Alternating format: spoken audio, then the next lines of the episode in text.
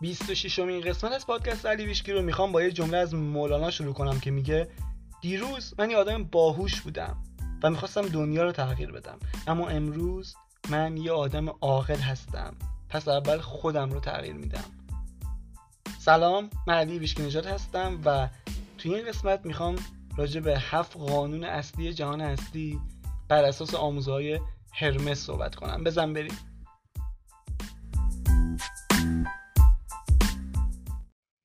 سلام تو این قسمت می‌خوام راجع به هفت قانون صحبت کنم که دارن جهان هستی رو میگردونن. ولی قبل از اینکه بریم سراغ خود قوانین نظر صحبت کنم کسی این از کجا اومده من چوری پیداش کردم و چرا انقدر مهمه دونستن اینا. چیزی که الان وجود داره اینه که همیشه ما داریم میشنویم در مورد قانون جذب. همه در مورد قانون جذب صحبت می‌کنن و بولد این خیلی همه جا اسم اینو میشنویم. و درست هم است چون خب مهمترینه قوی ترینه قوی ترین قانونی که الان تو جهان وجود داره همینه واقعا با اختلاف. ولی من اسم می‌کنم اگه بقیه رو ندونیم یه ذره مشکل پیش میاد. چون این قوانین همه به هم مرتبطه و کسی به نظرم می‌تونه اول بهتر درک کنه عمیقتر درک کنه و بعد بهتر استفاده کنه که همه اینا رو با هم بدونه. چون واقعا به هم مرتبطن. اما چیزی که باعث شد بیام این اپیزود رو ضبط کنم اینجوری بود که داشتم تو اینستاگرام استوری یکی از اساتید رو نگاه می‌کردم که تو آمریکا یه دورای خیلی بزرگی برگزار می‌کنه دورای 4 5 ماهه آنلاین و شاگرداش هم از همه کشورهای دنیا هستن. خیلی دوراش قویه یعنی کسی که خیلی قبولش دارم. خیلی جوونه. و داشتم استوریاشو نگاه می‌کردم که دورش تازه شروع شده بود. دیدم تو یکی از استوریا اومده اون چارتی که قرار آموزش بده رو گذاشته دیدم همین چیزایی که همین هفته قانون رو می‌خواد داره آموزش میده. خیلی واسم جالب بود.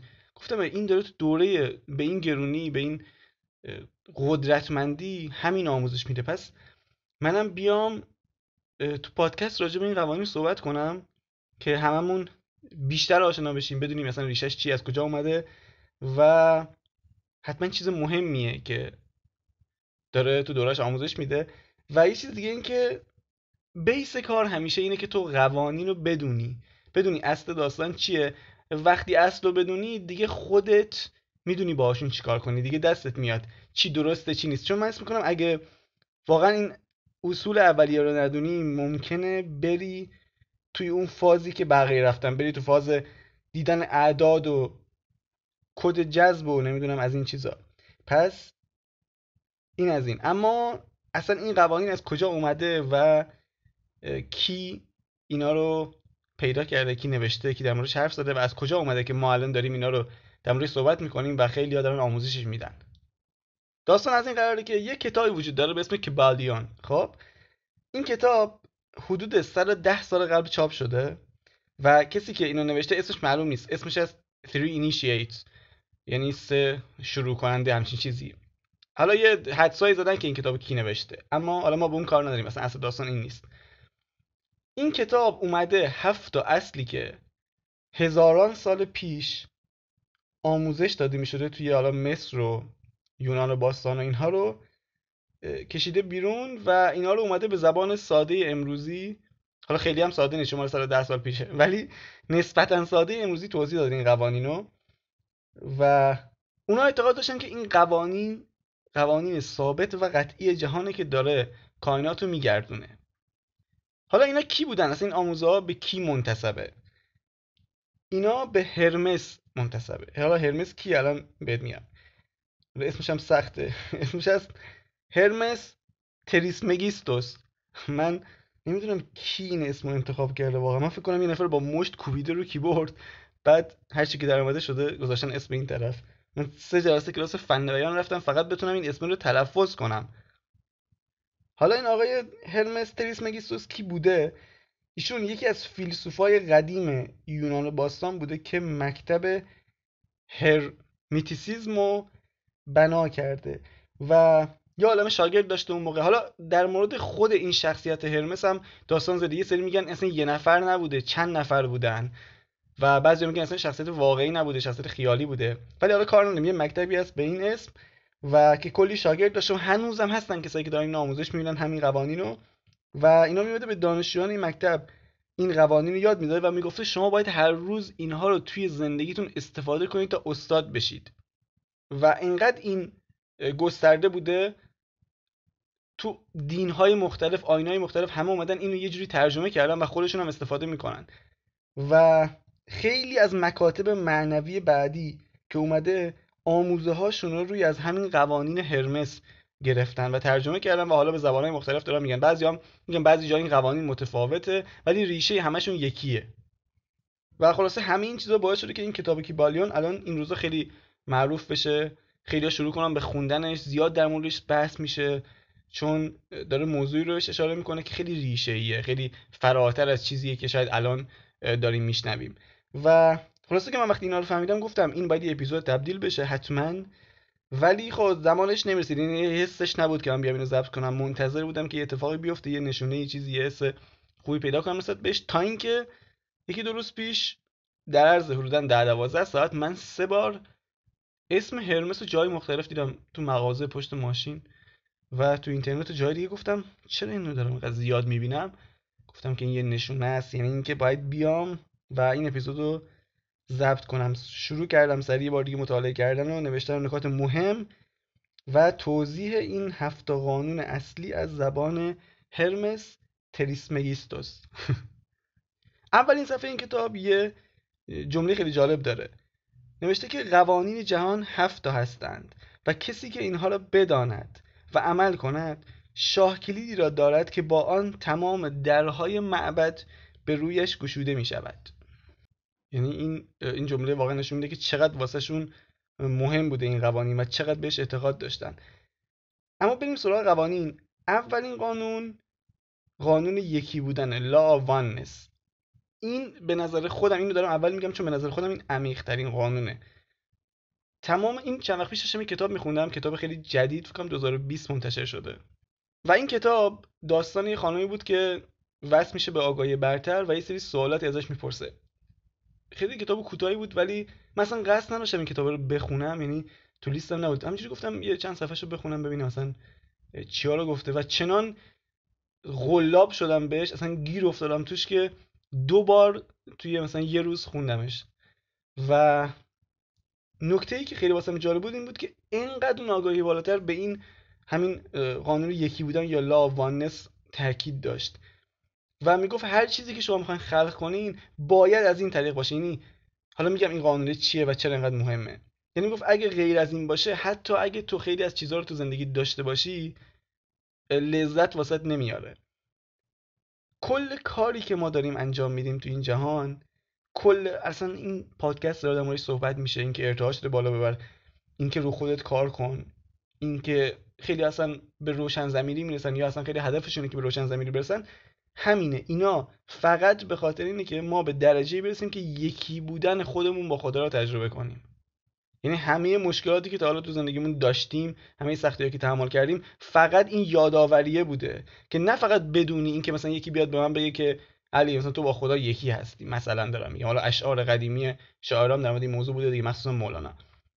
اینکه دونستنش یه چیزه اینکه درکش کنی واقعا. یعنی کل این هدفه همینه. و اون کتابی که بهتون گفتم داشت همین رو می‌گفت. می‌گفت شما باید اینو درک کنین توی زندگیتون. و وقتی اینو بفهمی میگه همه ترسایی که داری همه استرس ها همه ناراحتی که داری اینه که نم... نفهمیدی اینو که آقا این قانون یکی بودن وجود داره.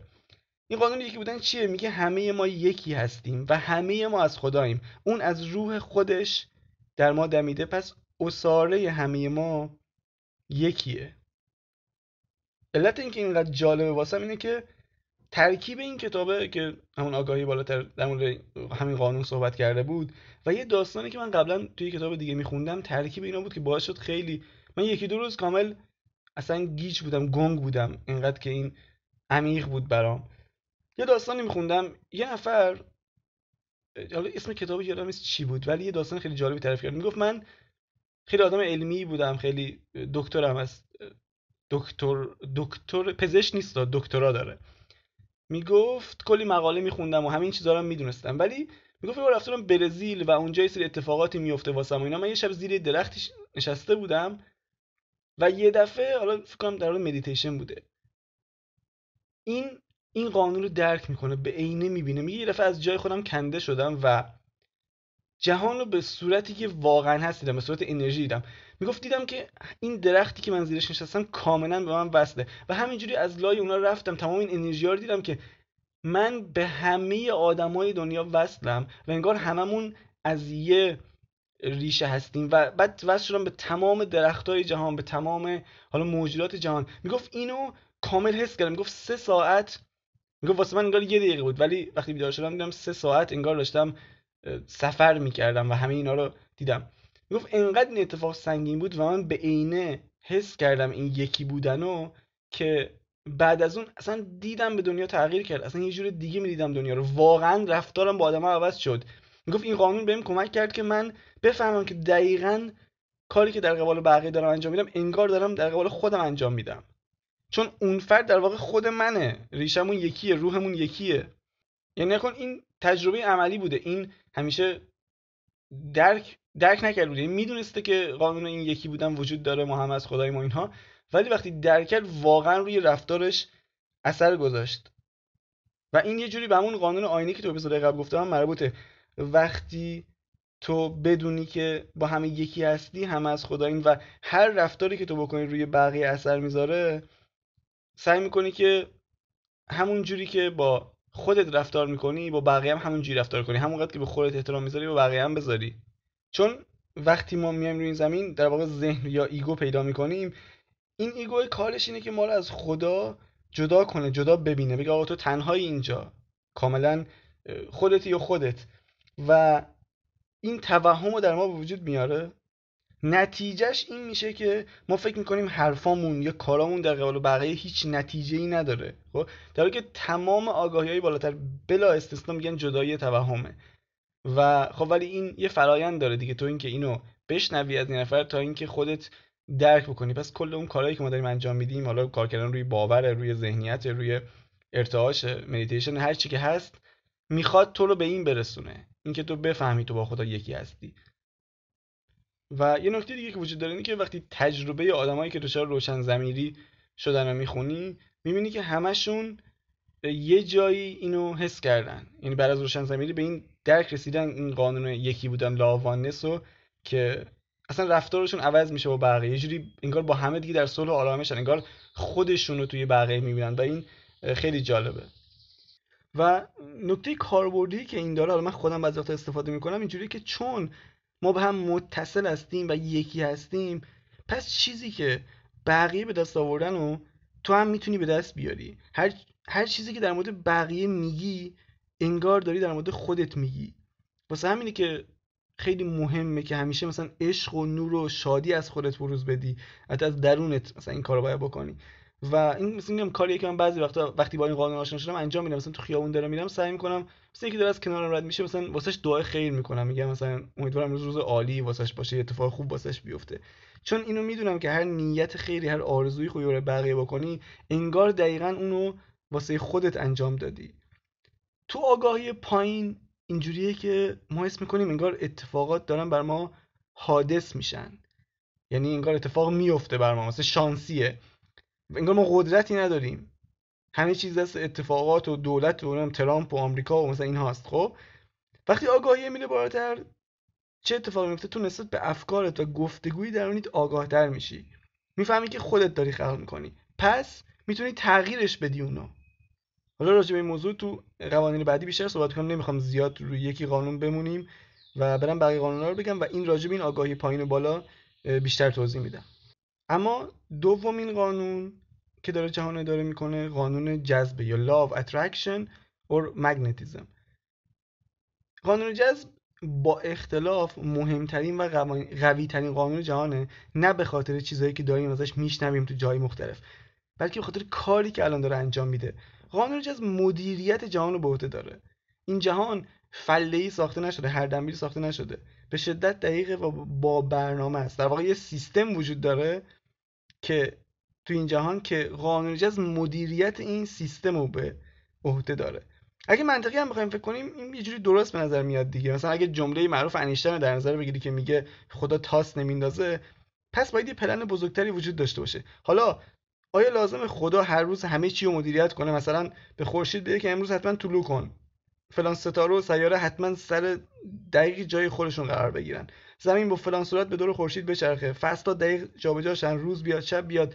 به ماهیا غذا برسه به پرنده هوا برسه. آیا لازم همه اینا رو مدیریت کنه خودش هر روز؟ یا اینکه بهتر بود یه سیستم درست می‌کرد که این کار انجام بده؟ حالا چرا ما اینقدر راجع به این قانون میشنویم و همه جا در موردش حرف زده میشه؟ علتش اینه که اگه این قانون رو خوب درک کنی و بدونی چه ربطی داره به بقیه قوانین و بتونی خودتو باهاش هماهنگ کنی می‌تونی باهاش زندگی رو متحول کنی. خیلی ها فکر می‌کنن قانون جذب یعنی شک گذاری یعنی تصویرسازی مثبت اندیشی هیچ کدوم از اینا درست نیست. قانون جذب تعریف ساده و ابتدایی داره. میگه هر چیزی شبیه به خودش رو جذب می‌کنه. کبوتر با کبوتر باز با باز کند همجنس با همجنس پرواز. یا این شعر مولانا خیلی جالبه. این شعر مولانا رو خیلی دوست دارم چون خیلی ساده داره این قانون جذب توضیح میده. مولانا میگه در جهان هر چیز چیزی جذب کرد. گرم گرمی را کشید و سرد سرد. این یکم بدیهی ترین تعریف از قانون جذبه. حالا چه تو کلام مولانا چه تو حالا هر صحبت دیگه. پس ربطی به تصویرسازی و شک گذاری اینا نداره. اونا مال قانون ارتعاش کار جلوتر میگم. پس این شد بیس داستان. خب حالا تو این زمینه آدما دو گروه میشن تو این موضوع. یه گروه 100 درصد قبول می‌کنن. میگن که قانون جذب وجود داره. مخصوصا تمام آدما با آگاهی بالاتر در مورد قانون جذب صحبت می‌کنن. مثلا چه بودا باشه چه اوشو باشه چه مولانا باشه. حتما یعنی غیر ممکنه تو آگاهیت بره بالا خود به خود این قانون رو متوجه نشی. و هر کسی هم که من دیدم به بیداری معنوی رسیده حالا تو هر سنی و هر کشوری هر جایی قطعا کشیده شده به سمت قانون جذب و در مورد این موضوع صحبت می‌کنه. یعنی رابطه مشترک داره بین آگاهی بالاتر و دونستن این قانون. خب پس این شد گروه اول. گروه دوم کسایی که دیوانه‌وار و مخالف این قانون میگن نه اصلا چیزی وجود نداره. چند تا کتاب علمی هم معرفی می‌کنن و میگن اینا همش مزخرفه. خب؟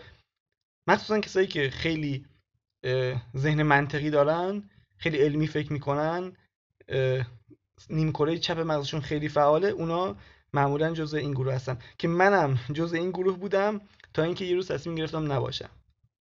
اما منطقیش اینه که همین دو گروه باشن راجع به قانون جذب. چون یه قانونه بالاخره یا وجود داره یا وجود نداره. اما الان شنیدم یه اسطوره جدیدن اومده که دسته سوم رو در واقع ساخته و گفته این قانون گاهی وقتا هست و گاهی نیست. من واقعا اینو شنیدم برگام ریخت. چون حس کردم که اصلا همه چیز دیگه غیر ممکنه. بالاخره اگه یه قانونه یا هست واسه همه چیز یا اصلا کلا نیست. نمیشه واسه یه چیز باشه واسه یه چیز نباشه. ولی دیگه انقدر این جهان تنوع توش زیاده که ما همچین آدمایی هم می‌تونیم پیدا کنیم. حالا خلاصه نمی‌خوام وارد قانون جذب بشم چون تو اپیزودهای قبل راجبش صحبت کردم. خلاصش اینه که تو به هر چیزی توجه کنی همون وارد زندگیت میشه. به چیزای مثبت توجه کنی همون میاد توی زندگی. به چیزای منفی توجه کنی همون میاد توی زندگی. واسه همین انقدر بهت میگن شک گذاری کن تصویر سازی کن مثبت اندیش باش. چون این بدیهیه دیگه. وقتی تو قرار جذب کنی وقتی تو یه آهن ربایی بهتره که یه چیز مثبت جذب کنی تا یه چیز منفی. این از این. اما این ما رو میرسونه به سومین قانون که خیلی مرتبط به قانون جذب یعنی قانون ارتعاش. کتاب کیبالیان میگه که همه چیز از انرژیه و همه چیز مدام در حال ارتعاش و حرکته. تو قسمت قبل گفتم قانون جذب مدیریت می‌کنه جهانو اما الان باید این سوال جواب بدیم که قانون جذب چی رو مدیریت می‌کنه؟ قانون جذب ارتعاش رو مدیریت می‌کنه. هر چیزی در کوچکترین حالت خودش هر ذره در حال ارتعاشه. و گفتیم که هر چیزی شبیه به خودش رو جذب می‌کنه چجوری این مشخص میشه که چی شبیه چیه؟ از روی ارتعاش. واسه همینه که میگن تو باید ارتعاش رو ببری بالا. تو وقتی ارتعاش صده چیزایی رو از طریق قانون جذب جذب می‌کنی که ارتعاششون صده. تو ارتعاشتو می‌بری بالا مثلا می‌بری رو 200 حالا چیزای جدید می‌تونن بیان توی زندگیت. چیزایی که ارتعاششون بالاتره و این رو قانون جذب داره مدیریت می‌کنه. پس واسه همین ارتعاش واسه آدم ها در واقع میشه مهمترین قانون. چون تو اگه قانون جذب بلد باشی ولی رو ارتعاشت کار نکنی تغییر ایجاد نمیشه. واسه همین من خیلی بیشتر علاقه دارم به بحث انرژی و ارتعاش به انرژی و نیت پشت هر چیزی. این واسه هم خیلی جالب تره تو خود بحث قانون جذب یا حالا چیزای شبیه به اون. و اگر هم توجه کنید چند تا اپیزود اول یعنی این پادکست رو روی این قضیه بنا کردم. روی بحث ارتعاش دو تا اپیزود اول کامل راجع به این قضیه صحبت می‌کنم. رنج ارتعاشی و اینا همه رو توضیح میدم. حالا جلوتر بازم می‌خوام راجع صحبت کنم چون خیلی مهمه. هر چقدر بدونیم اسم می‌کنم کمه و هر چقدر آگاهیمون بره بالاتر کمک بیشتری می‌کنه. حالا تو وقتی این دوتا قانون رو با هم بدونی قانون جذب و قانون ارتعاش چنان آگاهیت میره بالا دیگه خودت میشی استاد خودت. دیگه درگیر مثلا نمی‌دونم تکنیک و اعداد و فرشتگان و خزندگان و جوندگان و اینا نمیشی. چون اصل مطلب می‌دونی چیه؟ می‌دونی که همه چیز ارتعاشه. خب؟ سوال بعدی چیه؟ اگه همه چیز ارتعاشه من چجوری می‌تونم اینو بالا ببرم؟ ارتعاشمو. خب این دیگه جواب سرراست داره. واسه خود واسه هر کس متفاوته.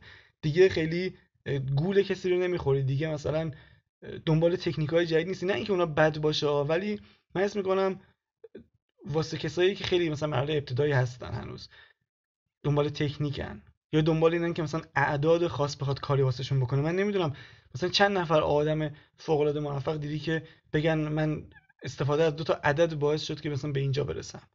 من نمیگم اینا دروغ یا اشتباه علم نومرولوژی وجود داره و منم یه ذره اطلاعات دارم ازش. ولی خیلی فرق داره علم نومرولوژی با چیزی که الان دارن گفته میشه راجع به این اعداد و اینها. و من هدفم تو این پادکست اینه که فقط به اصل مطلب بپردازم و دیگه اون چیزایی که حالا خیلی رو بورس یا در صحبت میشه زیاد مورد علاقه من نیست. اما یه ذره ارتعاش بریم جلوتر ببینیم چجوری می‌تونه رو زندگیمون اثر بذاره.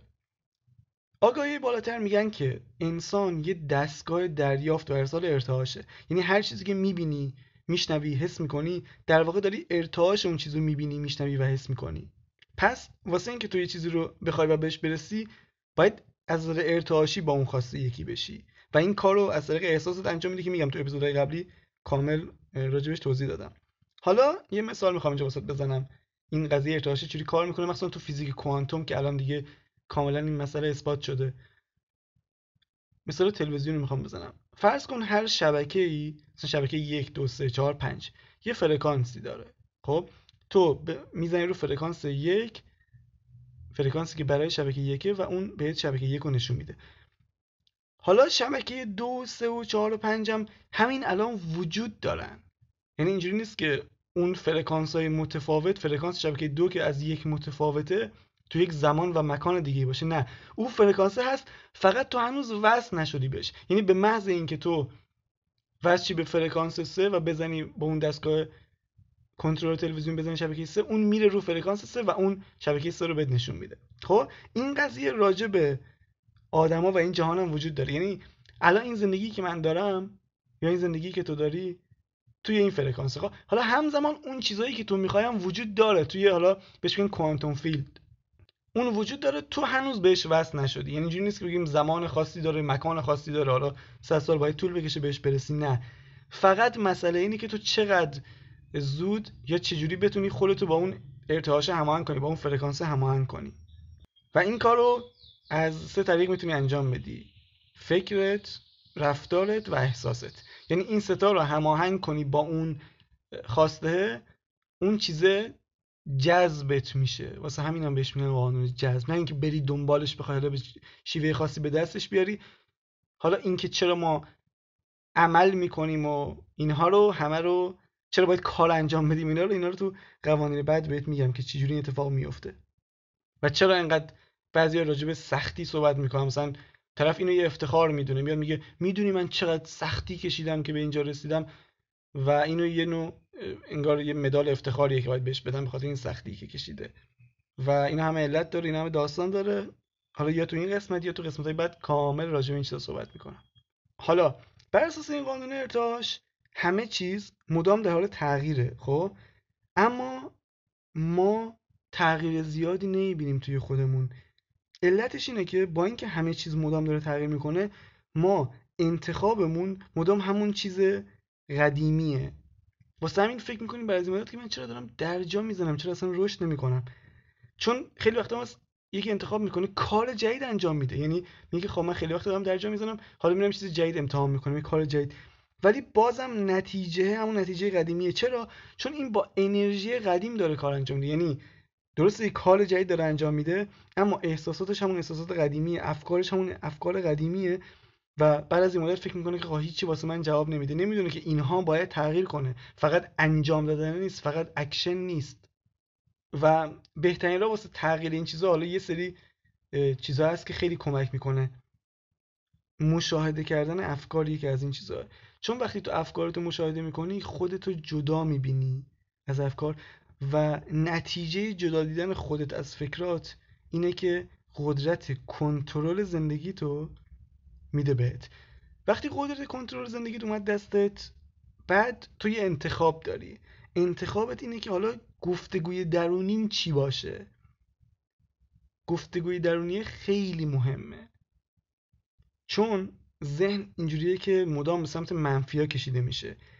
چرا مدام به سمت منفی کشیده میشه؟ چون بقا براش مهمه و چیزای منفی احتمالات منفی توجهت رو جلب می‌کنه که یه وقت مثلا نخوای کاری کنی که خطرناک باشه واسط واسه همین مغز همیشه داره احتمالات منفی رو بررسی می‌کنه. من خودم دو تا کار تصمیم گرفتم انجام بدم که خیلی خوب بود واسه کنترل کردن این شرایط. یکی این بود که مواظب گفتگو درونیم باشم. دو نسبت به افکارم آگاه باشم. چه فکرهایی میاد توی سرم؟ وقتی اینو می‌بینی بعد حق انتخاب داری که چیکار کنی. چون در حالت عادی اینجوریه که ما یاد گرفتیم فقط واکنششونیم یه اتفاق پیش میاد من سریع واکنشی نشونم از روی ترس. و توی اپیزودهای قبلی مثلا سوال جواب با آگاهی بالاتر فکر کنم اپیزود 14 بود 15 بود 16 بود. توی یکی از اون اپیزودا خیلی اون آگاهی بالاتر جواب خوبی میده راجع به اینکه نباید واکنششون بدی. دقیقا اونجا اشاره می‌کنه که واکنش تو به اتفاقات تمام اتفاقای بعدی زندگی تو داره خلق می‌کنه. یه جمله از کانی وست نمی‌دونم واقعا واسه کانی هست یا نه ولی من اینو منتسب به اون دیدم که میگه زندگی 5 درصد اتفاقیه که برات میفته 95 درصد واکنشی که تو نسبت به اون اتفاق داریه. حالا همه اینا رو گفتم. شاید اون سوالت این باشه که خب من چجوری نسبت به افکارم آگاه باشم واکنششون ندم. چجوری گفتگوی درونی رو درست کنم. و بازم برمیگردیم سر چیزی که من الان 10 تا اپیزود دارم راجبش حرف می‌زنم و اونم مدیتیشنه حتما شده روزی یک دقیقه مدیتیشن رو انجام بده و شروع کن.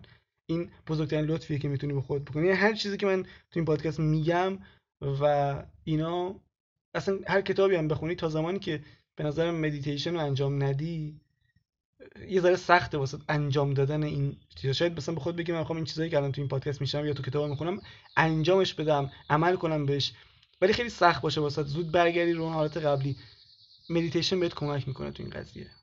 اما بریم سراغ قانون بعدی. قانون چهارم قانون عمل یا the law of action. این خیلی مربوط به قانون جذب. خیلی ها من جمله خودم فکر می‌کردیم که مثلا تو خونه بشینیم تصویر سازی کنیم. همه چی حله یعنی اینجوری در مورد قانون جذب صحبت می‌کردن که تصویر سازیه مثلا. اما اینجوری نیست. تو دنیای فیزیکی تو به عمل کردن هم نیاز داری. هرچند میشه عمل هم نکرد ولی اون نیازمند اینه که تو به یک درجه خیلی بالایی برسی به یک چیزی فراتر از روشن زمیری به خلق آنی. حالا در مورد اون تو اپیزود بعد صحبت می‌کنم نمی‌خوام این اپیزود خیلی حاشیه‌ای بشه. اما فرض کن تو دوست داری سفر کنی به پاریس؟ خب اینو تصویر سازی می‌کنی در بهترین حالت ممکن. اما بالاخره یه روز باید بری پاریس دیگه تا پاریس رو ببینی. نمیشه که فقط تصویر سازی کنی. یه روز باید یه چند تا قدم برداری سوار هواپیما بشی و واقعا بری پاریس. درسته که اول همه چی توی ذهنت خلق میشه. اول باید ذهنی باشه همیشه ولی باید باید به صورت فیزیکی در بیاد. پس لازمه این یه کاری از سمت ما انجام بشه. و این چیزی که آگاهی بالاتر بهش میگن خلق آگاهان چیز نه خلق آگاهان نه. بهش میگن همآفرینی یا کوکرییشن یعنی این چیزیه که تو از همشون میشنوی. هم آفرینی یعنی چی؟ یعنی من یک بخشی از کار انجام میدم یک بخشی از کارم توسط نیرویی که تو این جهان است حالا اون خدای درونت یا حالا قانون جذب یا حالا کائنات هر اسمی که بهش میدی یه بخشی توسط اون انجام میشه. تو باید این همآفرینی رو باش انجام بدی. اما یعنی چی؟ چه عملی من باید انجام بدم؟ چه کاری؟ من که همین الان دارم کارا رو انجام میدم. در واقع اسم درست این قانون of Action نیست. قانون عمل نیست. اسم درستش of Inspired Actionه عمل الهام بخش. خب؟ عملی که بهت گفته بشه. این چجوری به دست میاد؟ تو وقتی ارتعاشت می‌بری بالا راحتتر الهامات رو دریافت می‌کنی. اون الهاماتی که به دریافت میشه مثلا میگم بهت میگه که یه ایده میاد سراغت. مثلا به فلانی زنگ بزن یا برو فلان جا یا فلان مقاله رو بخون. فلان کتاب رو بنویس. امروز از فلان مسیر برو. تو وقتی به این ایده ها عمل می‌کنی همونطور نزدیکتر میشی به اون چیزی که می‌خوای.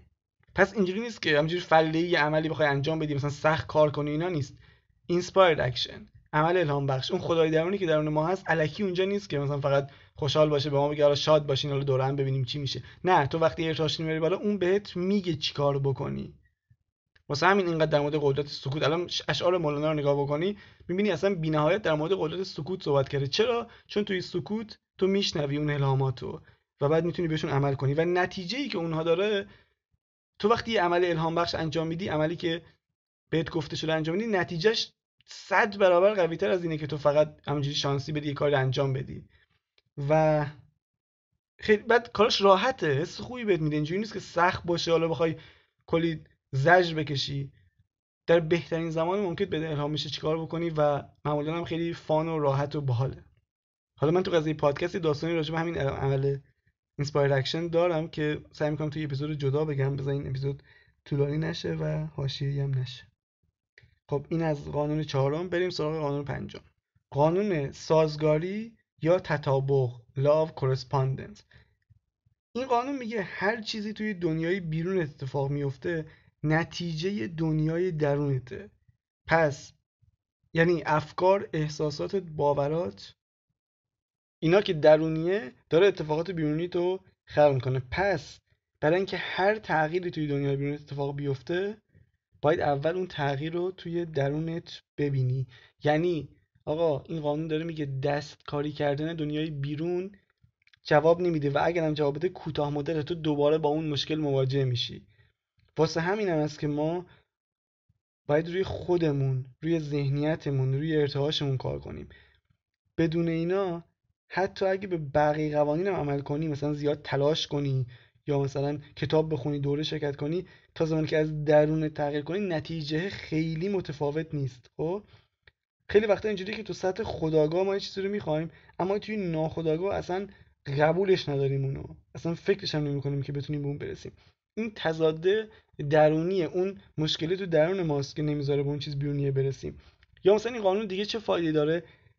میگه اگه یه الگو داره تو زندگیت مدام تکرار میشه. مثلا میگم یه آدمای خاص همش میان تو زندگی آدمایی که مثلا پولتو می‌خورن. آدمایی که سرت کلاه می‌ذارن یا آدمایی که بهت خیانت می‌کنن یا آدمایی که بهت بی احترامی می‌کنن. حالا هر تیپی دیگه. منظورم یه الگوی تکراریه. وقتی تو زندگیت پیش میاد این قانون میگه ببین تو یه چیزی داری درونت یک باوریه.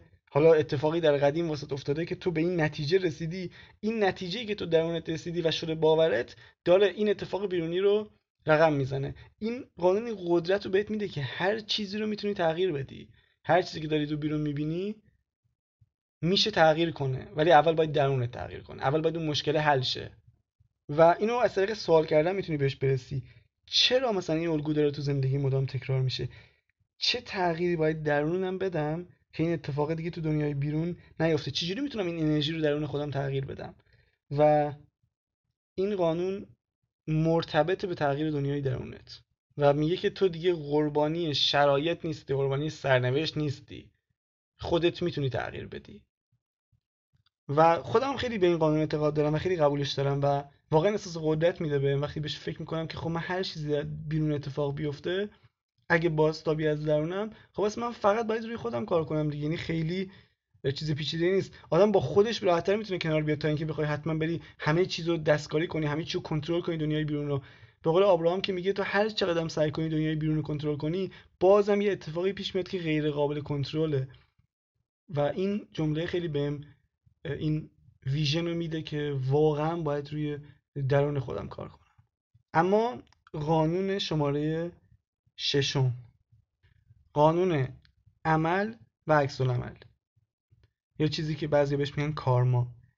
هر چی بکاری همون رو درو می‌کنی. هیچ چیزی اتفاقی نیست. توی کتاب کیبالیون اینو نوشته این جمله رو که کسایی که به شانس اعتقاد دارن اصلا اعتقاد داشتن به شانس یعنی اینکه تو قوانین رو درک نکردی یعنی اینکه تو قوانین رو بلد نیستی. چون برای هر چیزی علتی وجود دارد و این علت باعث اتفاقات می شود این قوانین همه به هم مرتبطن. هر کاری که انجام میدی نتیجهش به خودت برمیگرده. این دقیقا مثل خود قانون جذب و قانون یکی بودن. مثلا چیزی که مولانا هم گفته این جهان کو هست و فعل ما ندا سوی ما آید نداها را صدا. هر دانه ای که بکاری زمین براش مهم نیست و چی میکاری. همونو رشد میده بهت تحویل میده بهت برمیگردونه. اینا رو یه جوری فکر کنم تو مدارس حالا جای دیگه همیشه بهمون می‌گفتن.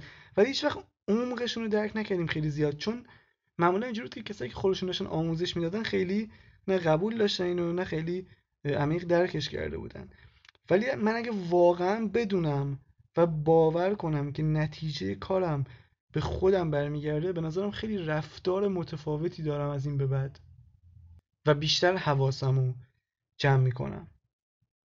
اما قانون هفتم قانون قطبیت یا دوگانگی of Polarity. همه چیز دو بخشه همه چیز دو قسمت داره. حالا زن مرد نر و ماده همه چیز یه ریتمی داره همه موضوعات ریشهشون یکی همه چیزهای متضاد منظورمه. ریشهشون یکیه اما درجهشون فرق می‌کنه. این خیلی خیلی عمیقه این. میگه ببین تو همه چیزو مثل سرد و گرم در نظر بگیر. سرد و گرم در ظاهر با هم متضادن ولی ریشهشون یکیه. فقط تو واسه اینکه اینو درک کنی که همه چیز تو این دنیا روی قطبیت بنا شده لازمه که یه خطکش داشته باشی. از مثلا مثبت صد تا منفی صد. خب؟ عشق و ترس در ظاهر متضاد همن ولی در باطن یکی هن. عشق مثبت صده ترس منفی صد. و این خیلی کمک می‌کنه به درک قانون جذب. قانون جذب میگه تو همیشه داری چیزی رو جذب می‌کنی حالا یا مثبت یا منفی. و همه چیزم دو قسمته. همه چیز یا قسمت مثبت یک موضوعه یا قسمت منفی یک موضوعه. و تو باید تمرکزت روی اون خواسته باشه. چون همزمان اون خواسته یه ناخواسته هم داره اون بر مثلا منفی صده خواسته مثبت صده ناخواسته منفی صد و تو اگه توجهت رو ناخواسته باشه در واقع داری همونو جذب می‌کنی در حالی که تو پیش خودت فکر می‌کنی که داری به خواستت فکر می‌کنی. و این قانون قطبیت راجع به همه موضوعاته. اصلا روشنایی تاریکی اینا همه یکی هن. ریشهشون یکیه ذاتشون یکیه. و این جذر و مده همیشه وجود داره. و من خیلی از اساتید رو می‌شناسم که الان فقط راجع به قانون قطبیت صحبت می‌کنن. یعنی اصلا قانون جذب و ارتعاش گذاشتن کنار. چون چیزی که یه نفر رو زمین می‌زنه توی بحث آگاهی این ندونستن قانون قطبیته. قانون قطبیت چه کمکی می‌کنه بهت؟ ببین این جهان همیشه در حال یه جوری جزر و مده. چه خود کائنات مثل شب و روز میاد فصل عوض میشه سرد و گرم میشه چه خود انسان. حالا تو میگی من می‌خوام احساسمو خوب کنم چون می‌خوام اتفاقات خوب جذب کنم. یه مدت این کار انجام میدی بعد همین پولاریتی همین قطبیتی میاد سراغت. چون وقتی خیلی مثبتی باید یه مدت این تعادل برقرار شه دیگه. یه مدت هم احساس منفی میاد سراغت. حالا ممکنه بدون دلیل باشه. و تو اگه ندونی که این بخشی از قطبیت این در واقع بخشی از مسیرته که داری میری تو فقط باید این دوره رو بگذرونی و دوباره برگردی به اون احساس خوب ممکنه رو همون احساس بده قفل کنی. بگی نه من چرا این احساس بده دارم؟ نباید اصلا داشته باشم. و ندونی که این بخشی از جریان زندگیه. این قانون ریتم این جهانه. و تو تنها کاری که باید بکنی که با این جریان همراه باشی. چیزی که مثلا اوشو خیلی بهش تاکید داره. اوشو میگه یک جریانی وجود داره. حالا جریان مثل رودخونه در نظر بگیر. تو باید با این همراه باشی. اگه تو مخالف این بخوای پارو بزنی ببری بالا اون جریانه که داره میره. مشکلی با تو نداره. ولی تو فکر می‌کنی که این رودخونه مخالف توه. و این قانون قطبیت به نظرم خیلی روی آگاهی تاکید داره که تو هر چقدر آگاهیت بره بالاتر درکت از قوانین بیشتر بشه خیلی راحتتر می‌تونی ازشون استفاده بکنی. یه توی فیزیک کوانتوم یه نویسنده روسی هستی کتابی نوشته اسم کتاب الان دقیقه یادم نمیاد. ولی این نکته ای که تو این کتاب خوندم خیلی جالب واسه می‌گفت یه اصطلاحی به کار می‌برد به اسم پنجلام و می‌گفت تا زمانی که آدما آگاه نشن و بیدار نشن و آگاهیشون رو بالا نبرن زندگیشون توسط باورهای عمومی جامعه داره ساخته میشه. این همون چیزی که پدرانشون مادرانشون باور داشتن یا اون چیزی که الان تو جامعه مرسومه توسط اون دارن خلق می‌کنن زندگیشون ولی به محض اینکه اینا آگاه بشن بفهمن که افکارشون داره خلق می‌کنه زندگیشونه و شروع کنن به بالا بردن ارتعاششون اون موقع است که می‌تونن از کوانتوم فیلد اون چیزی که خودشون می‌خوان اون اون سبک زندگی که دوست دارن رو جذب کنن. و اون اصطلاح پنجم واسه همون افکار و باورهای عمومی جامعه استفاده می‌کرد. حالا تو این قسمت راجع به این کتاب صحبت کردم بعد اینکه این قوانینم کلا تموم شد این هفته بودن خیلی در مورد کتابای مختلف صحبت کردم تو این اپیزود. یه چیزی که ایده ای که تو ذهنمه اینه که دوست دارم بعضی وقتا کتابایی که خیلی حالا زیاد معروف نیستن ولی خیلی قویان و بیام تو پادکست و در مورد کلا در کتابا و صحبت کنم تحلیلشون کنم و حالا قسمت های مهمشون رو بخونم و اینها. ولی دوست دارم نظرتون رو بهم بگین که چه کتابایی بیشتر مد نظرتون از بین کتابایی که حالا تو پادکست معرفی کردم یا کتابایی که در طول قسمت ها میگم کدومو دوست دارین بیشتر در مورد صحبت بشه بیشتر بازش کنم و قشنگ ریشه ای بریم تهش در بیاریم. حالا اوایل بچه ها در مورد کتاب بخواید تا به شما داده شود پیشنهاد دادن. ولی اگه بازم پیشنهادی داری حتما بیا تو اینستاگرام اونجا بهم پیام بده و کتاب معرفی کن. شاید اونجا نظرسنجی هم گذاشتم که ببینم کدوم کتاب الان اولویتتونه که بیام و راجع اون کتابا صحبت کنم. کتابایی که حالا مخصوصا کتابی که به فارسی ترجمه نشده به نظرم بعضیش خیلی قویه و خوبه که مثلا کسایی که این پادکست رو میشنن حتما راجع به اون چیزا اطلاعات داشته باشن. اینم از این. دیگه نکته نمونده جز اینکه بریم سر قسمت آخر پادکست که همون معرفی کتاب.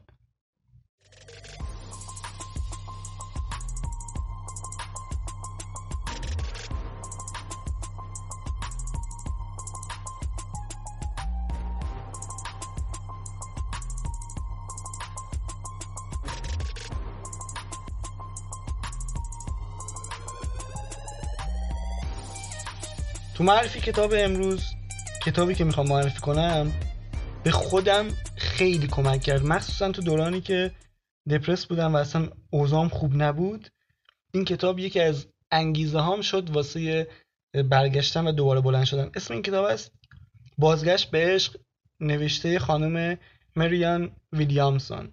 این خانم مریان ویلیامسون نامزد انتخابات ریاست جمهوری سال 2016 آمریکا هم بود هرچند که رأی نیاورد.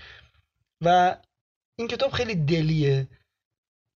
یه جورایی اولین کتابی بود که به هم یاد داد و به هم کمک کرد که بفهمم من می‌تونم به یک موجود به یک آگاهی مثل خدا اعتماد کنم و لازم نیست همه کار رو خودم انجام بدم و همه چی رو بدونم از قبل.